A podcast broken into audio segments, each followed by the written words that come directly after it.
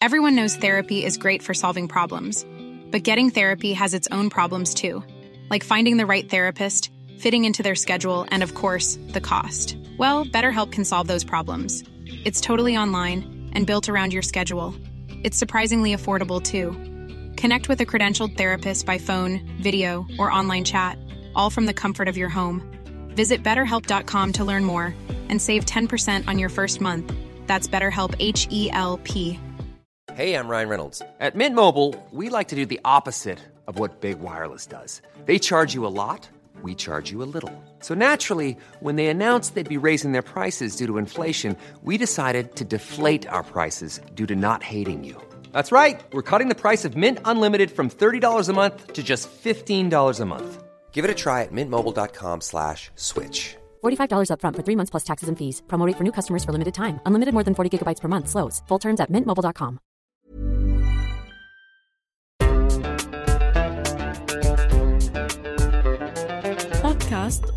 صوت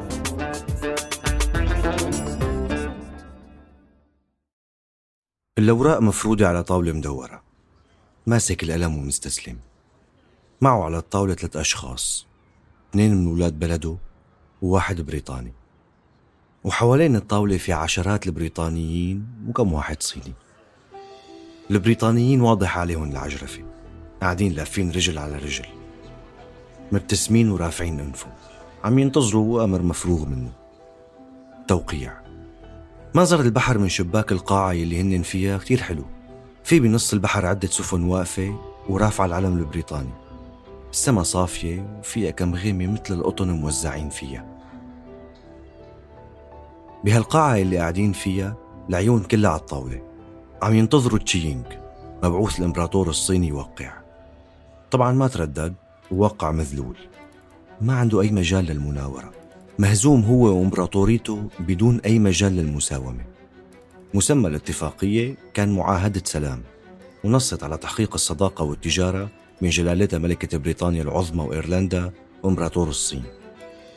المسميات ما بتهم الواقع واضح. خضوع تام واستسلام لشروط مذلة ومهينة بعد هزيمة عسكرية. معاهدة نانكينغ. اللي بتعلن السلام بين الصين وبريطانيا بعد حرب الأفيون الأولى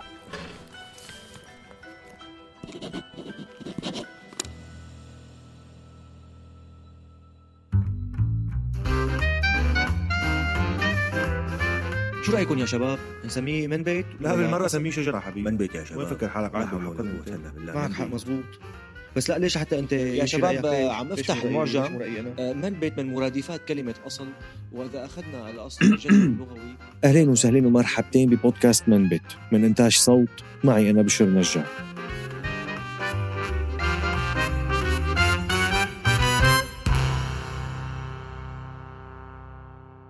بالقرن الثامن عشر يعني بال 1700 بعز صعود البريطانيين عالميا راكبين هالسفن ودايرين من بحر لبحر ومن محيط لمحيط عم يتوسعوا ويتاجروا. بلدهم مو كتير غني بس أسطولهم قوي ومتفوقين علميا على معظم دول العالم إذا مو كلها. على وشك يفوتوا بالثورة الصناعية يلي رح تزيدهم غنى وقوة وسيطرة. المهم بهالمرحلة كانوا عم يدوروا بمحيطات العالم ليتاجروا ويتوسعوا. ومين أكبر اقتصادين بالعالم بهداك الوقت؟ الهند والصين. متفوقين بالإنتاج كتير عن أوروبا ومنتجاتهم كتير مطلوبة. من الحرير للتوابل للشاي البورسلان أو الخزف. المؤرخين بيقولوا أنه الصين كانت أغنى بلد بالقرن التاسع عشر. الهند تقريبا سيطر البريطانيين عليها عن طريق شركة الهند الشرقية للتجارة. سيطرة استعمارية يعني.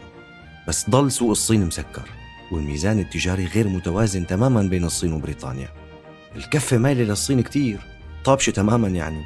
بريطانيا ما كان عندها شيء تقدمه للصين وهي بحاجة منتجات الصين حاجة ماسة. مثل ما قلنا حرير وبورسلان وأهمهم الشاي. كلنا بنعرف ثقافة الشاي عند البريطانيين. بهالوقت كان عز انتشارها. أمنوا السكر من مستعمراتهم بالكاريبي وبأيام بدهم الشاي. كانت بريطانيا بالقرن التاسع عشر عم تعيش الثورة الصناعية وتحولاتها يلي بتعيشها الدول الغربية بالعادة لما تصير دول صناعية. تتحول من نموذج استهلاك الكحول بشكل أساسي كمشروب شيء ينشرب يعني ويستهلك بشكل دائم شو تشربوا يا جماعة؟ كحول شو تشربي الصبح؟ فنجان كحول طب بعد الأكل كحول. كان هو المشروب الأساسي. بعدين بقى اجى الشاي محله. ما بيسكر وقت الشغل وسهل التحضير ونكهته طيبة وبدفي. وشوي شوي تغيرت عادات الاستهلاك بسبب دخول المنتجات القادمة من العالم الجديد والمستعمرات مثل الشوكولا والشاي والسكر. كلها مستوردات من المستعمرات. هالشي غير الحمية والنظام الغذائي بشكل كامل للبريطانيين لليوم. كل بيت ببريطانيا حول من البيرة المنتجة تازة للشاي. المهم البريطانيين بدهم شاي يا أخي شو يعملوا؟ ما عم يقدروا يخترقوا السوق الصيني. وفوقها كان في مشكلة اقتصادية أكبر. مو قلنا أنه الميزان التجاري كان مايل للصين؟ يعني بريطانيا بتدفع للصين والصين بتبيع. وشو بتدفع حق هالبضاعة والشاي؟ فضة. طبعا كان يصير دفع بالذهب كمان بس الوسيلة الأساسية للدفع كانت الفضة. بأول ثلاث عقود من القرن التاسع عشر صدروا الصينيين شاي بملايين الدولارات الفضية اللي كانت بريطانيا تدفعهم كل سنة لاستيراده من الصين. والدولار الفضي هو عملة مصنوعة من الفضة أطلقت بالصين وعدة دول مجاورة لها للتعاملات التجارية. هالفضة كانت جزء من حركة للفضة العالمية إجت بالأساس من أمريكا الجنوبية جابوها الإسبان والبرتغاليين وقت استعمروها بحركة تجارية معروفة بتوصل للفضة للصين. الصين كانت تعرف بمقبرة الفضة بالعالم لأنه كل دولار فضي كان آخر شيء صب الصين عاجلا أم آجلا. البريطانيين كانوا عم يدوروا على طريقة ليعملوا توازن تجاري مع الصين. وين لقوا الحل؟ بنبتة الخشخاش طريقة ميكيافيلية بحتة. الغاية فيها تبرر الوسيلة. بديوا البريطانيين يستغلوا هالنبتة. استثمار سهل وغير مكلف. بيحصدوا هالخشخاش وبمعالجة معينة بيحولوا له أفيون وبيتدخن وبيخدر وبيسطل هالمتعاطين. علما إنه كان ممنوع استيراد الأفيون ببريطانيا صرت تشوف الصينيين مسطوحين بالأراضي من تأثيره واشتغل التهريب على الصين. أول شيء كميات قليلة. بدهم يسحبوا مصاري من الصين. ما في غير عم تربح منه. الصين بهداك الوقت كانت تحكمه سلالة اسمها سلالة تشينغ حاكمة من بداية القرن السابع عشر. وهي آخر سلالة حكمت إمبراطورية الصين ضلت لسنة 1912 بعدين قامت ثورة عليها وتأسست جمهورية الصين. واحدة من أكبر وأوسع الإمبراطوريات بالتاريخ من حيث المساحة وعدد السكان. الظروف بالصين بنهاية القرن الثامن عشر ما كانت مستقرة لدرجة أنه بمنتصف القرن التاسع عشر كان في ثورات وتمردات هددت وجود سلالة تشينغ. بالعموم هالسلالة كانت منفتحة على التجارة مع جيرانها بس شافوا أنه البريطانيين أويانين بالمنطقة وخصوصا عن طريق شركة الهند الشرقية الذراع الاستعماري لبريطانيا لهيك حسوا أنه لازم يخففوا الانفتاح التجاري عليهم وعلى الأجانب. يعني طبقوا مبدأ الحمائية الاقتصادية. بروتكشنزم يسكروا حدودهم اقتصاديا وما يستوردوا شيء. ويصدروا بالغالي لأنه مو بحاجة شيء من برا. والدنيا عرض وطلب. المهم مع دخول الأفيون للأراضي الصينية تهريبا السلطة بالصين ما تساهلت مع الموضوع. لأنه مع انتشار الأفيون بلشت الفضة تطلع من البلد. وبدأ الإدمان على الأفيون ينتشر بين الصينيين مثل ما قلنا. إنتاجية الناس نزلت والإدمان سيطر على نسبة كبيرة من الشعب. والإدمان مشكلته مثل ما بنعرف هو الطلب المستمر والدائم بحيث إنه البياع بيرفع السعر قد ما بده. والأفيون كان سلعة مرغوبة. كان ممكن ينحفظ مثل الإنبيد وسهل الحمل وبسرعة خضع للسوق صار سعره يتغير بحسب السوق والطلب والعرض. والطلب كان أعلى من العرض مثل ما قلنا. منعت الصين الأفيون بأشكاله المتعددة عدة مرات مشان القيم الاجتماعية والأخلاقية والاقتصادية طبعا. الخشخاش كان موجود بالهند والبريطانيين ما كانوا أول من بيدخل الأفيون على الصين. هو كان يزرع محليا بنطاق ضيق منذ القرن الحادي عشر. وقبل القرن التاسع عشر كانوا العرب يدخلوا الأفيون للصين بس بكميات قليلة. بس بهالمرحلة كان الأفيون يستخدم حصرا كدواء. الكميات المطلوبة كانت قليلة. وبعد العرب صاروا البرتغاليين هن اللي مسيطرين على التوريد. وبالقرن السادس عشر البرتغاليين فوتوا التبغ والتدخين من العالم الجديد اللي صار كتير منتشر بالصين. وهالشي فتح الطريق قدام تدخين الأفيون بالصين ابتداء من القرن السابع عشر. التدخين حول الأفيون من دواء لمنتج رفاهية ومتعة. ساعد هالشي على انتشاره بالصين بعد ما خلقوا له سوق عامر. هو الأفيون بالصين بلش من قبل كمنتج للأغنياء. كان نادر. بعدين تحول لمنتج منتشر بين فئات الشعب الأخرى.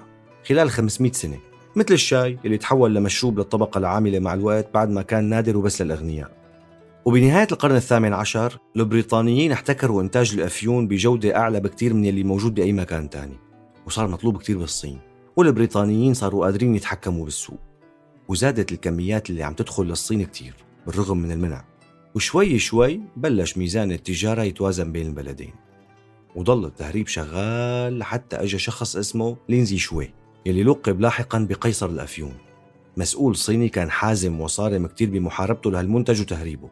ولد سنة 1785 بمنطقة كانت من أوائل المناطق اللي تعرفت على الأفيون بالصين. مو كتير بنعرف عنه غير أنه كان ذكي كتير. بعمر ال 14 أخذ أول إجازة أو شهادة إمبراطورية. بسنة 1811 حصل على أعلى شهادة إمبراطورية ودخل الأكاديمية الإمبراطورية ونجح بمهمات كتير بكوريا. المهم وقت استلم موضوع الأفيون طلب كل الأفيون الموجودة عند التجار. أما التجار تراجعوا وتحاصروا بمنطقة معينة بمدينة كانتون اللي تعرف اليوم بجوانزو. قام حاصرها إشوي بالجيش لمدة شهرين. بالأخير التجار استسلموا ونجح إشوي بمصادرة الأفيون كله وحرقوا بتاريخ 3 حزيران يونيو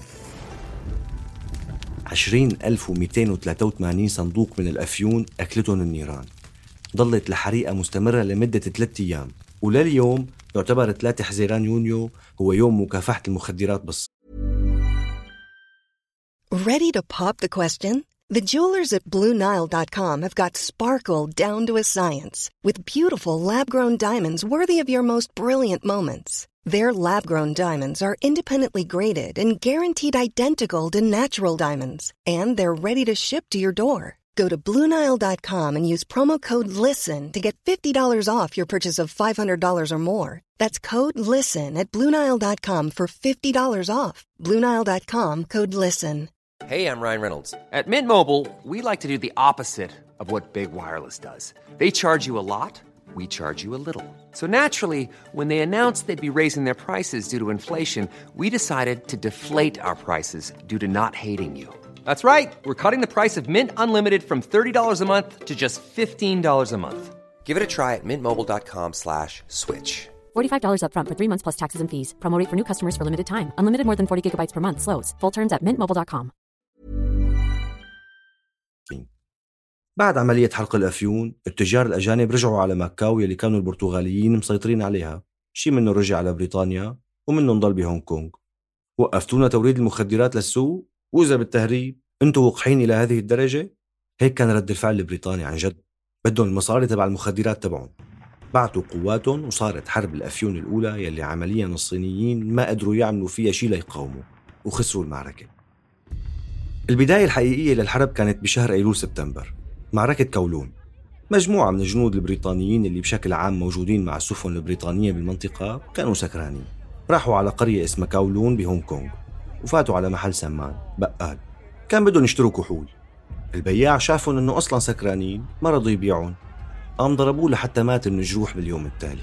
وهالحادثة هي اللي سببت الحرب لأنه حراس الشواطئ الصينية صاروا يضربوا النار على السفن البريطانية من الأوضاع متوترة.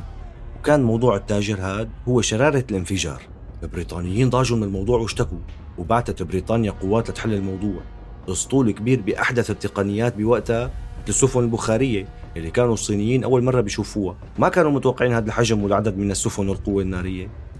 البريطانيين بأسطولهم وقوتهم الأكثر تطورا قدروا يركعوا الصينيين ب 29 آب أغسطس سنة 1842 لما وقعوا اتفاقية نانكينغ هالاتفاقية هي كانت غير عادلة وغير متوازنة. بيطبق فيها حرفيا مقولة حكم القوي على الضعيف. وقعت على متن سفينة بريطانية مثل ما قلنا بأول حلقة. وكانت نتيجتها هي فتح أربع موانئ تانية غير كانتون للتجارة البريطانية والسماح بفتح قنصليات أجنبية بهي المدن الموانئ فرضوا على الصينيين يدفعوا تعويض عن الضرر وتكاليف تحركات السفن بالإضافة لأنهم أخذوا هونغ كونغ بموجب الاتفاقية. كتير أموال كتير كتير دفعوا الصينيين.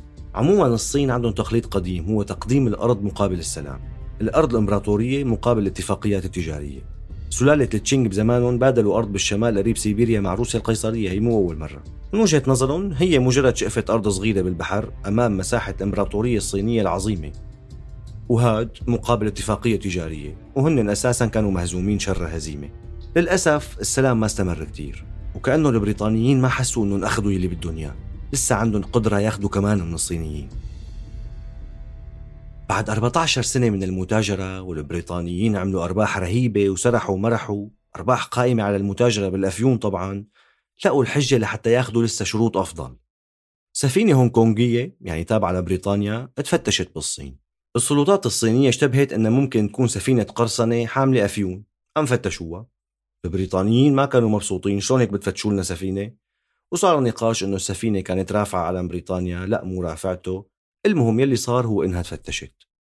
البريطانيين ما سكتوا قصفوا كانتون وأسروا حاكمها وأخذوه على الهند ومات هونيك ورجعوا البريطانيين وفازوا بهي المعركة اللي هي حرب الأفيون الثانية وعملوا اتفاقية مع الصينيين فتحوا بموجبها سفارة وشرعوا التجارة بالأفيون بالصين.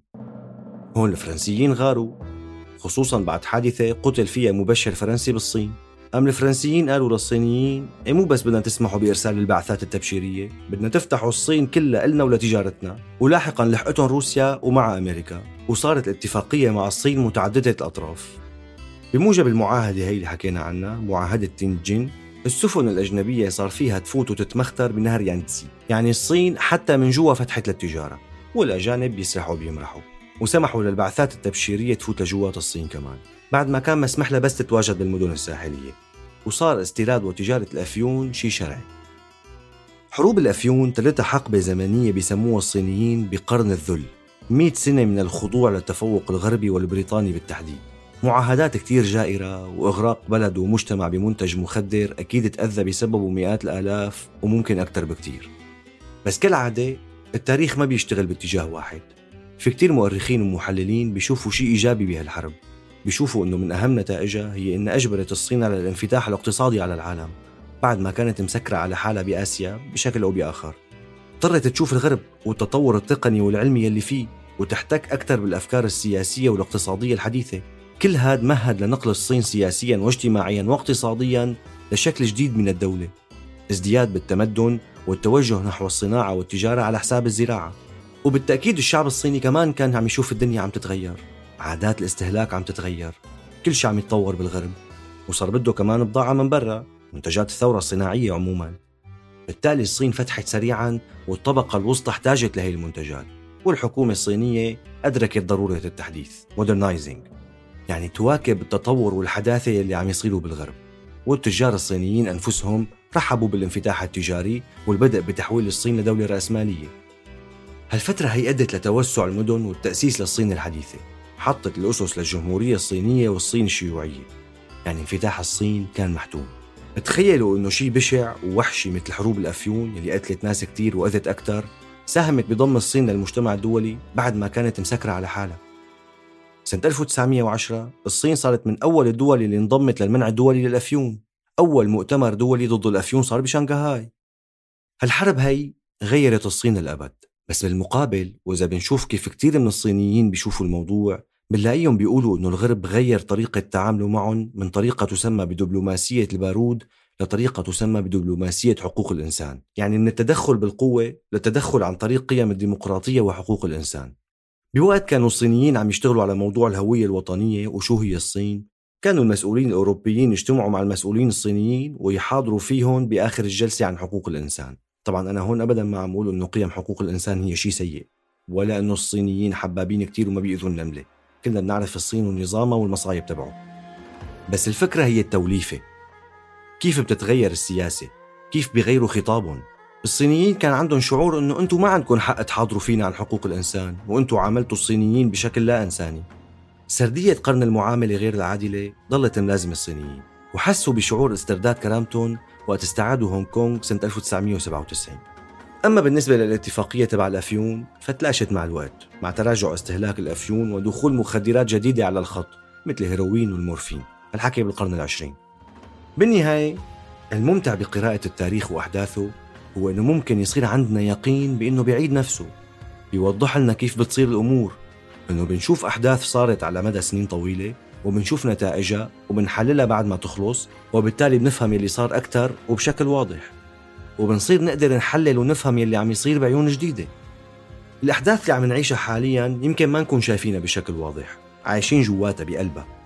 لازم نطلع لبراتها زمنيا لحتى نقدر نشوف الصورة كلها كاملة واضحة. وكل هذا ممكن يصير عن طريق القراءة والعلم والدراسة والبحث. فلا تترددوا لو سمحتم وسمحتوا لنا شوفوا المصادر اللي تركناها بالوصف واقرأوا أكثر عن الموضوع إذا حبيتوا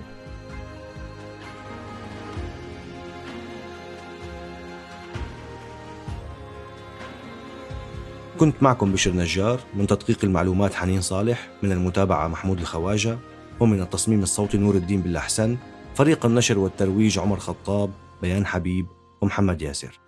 اشتركوا بقناة منبت على تطبيقات البودكاست والأغاني اللي بتفضلوها إذا لسه مو مشتركين. بودكاست منبت من إنتاج صوت.